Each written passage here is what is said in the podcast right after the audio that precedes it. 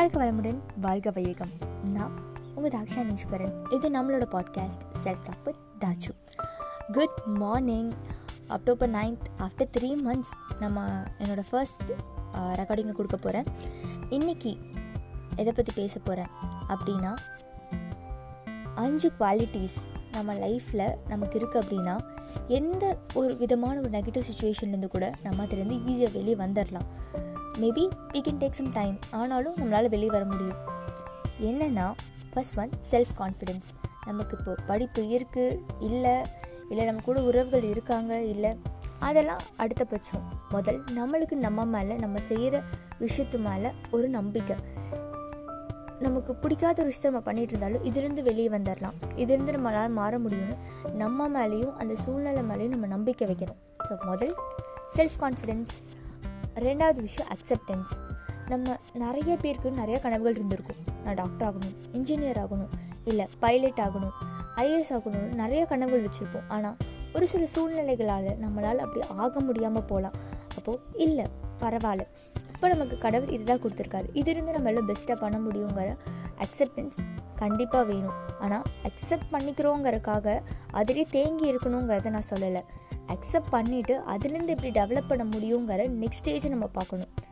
Acceptance second point மூணாவது என்ன? Handling people and situation நம்ம சுற்றி இருக்கிற மக்கள் எல்லாரும் ஒரே மாதிரி இருப்பாங்க.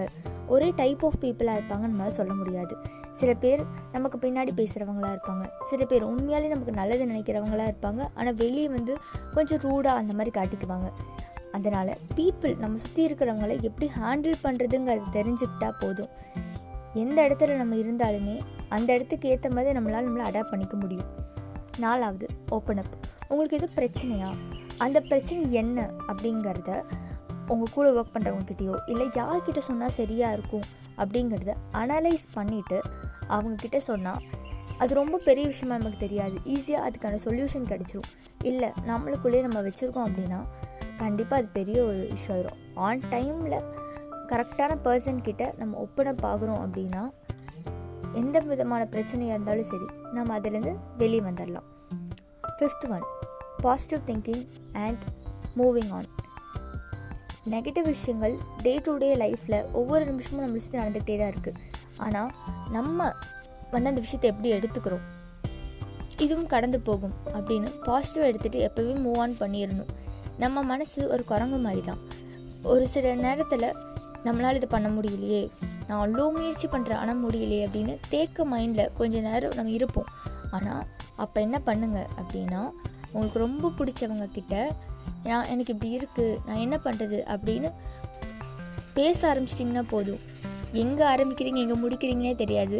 ஆனால் உங்களோட வேதனை டென்ஷன் எல்லாமுமே பறந்து போயிடும் நான் சொன்ன இந்த அஞ்சு விஷயங்களை வந்து லைஃப்பில் இம்ப்ளிமெண்ட் பண்ணி பாருங்கள் பல சுச்சுவேஷனில் நீங்கள் டவுனாக இருக்கும்போது இதை கேட்டு பாருங்களேன்.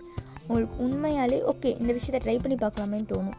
திரும்ப நான் ரிப்பீட் பண்ணுறேன் self confidence acceptance handling people and situation open up be positive and move on இந்த விஷயங்கள் எல்லா சுச்சுவேஷனும் நமக்கு தேவைப்படும். சக்ஸஸ்ஃபுல் பீப்புள் இந்த விஷயங்களை கண்டிப்பாக அவங்க லைஃப்பில் ஒரு சின்ன பார்ட்டாக வச்சு வச்சுருப்பாங்க. இதில் நான் இன்னொரு பாயிண்ட் இப்போ ஆட் பண்ணணும்னு நினைக்கிறேன். என்னென்னா ஃபினான்ஷியல் மேனேஜ்மெண்ட் ஃபினான்ஷியல் மேனேஜ்மெண்ட்டுங்கிறது ரொம்ப முக்கியமான விஷயம். நீங்கள் ஒரு கூலி தொழிலாளியாக இருக்கலாம் இல்லை ஒரு பெரிய மல்டிநேஷ்னல் எம்என்சியில் வேலை பார்க்கலாம். ஆனால் ஃபைனலி நமக்கு என்ன வேணும்? பேசிக் நீட்ஸான சாப்பாடு இருப்பிடம் கொடுத்த உடை.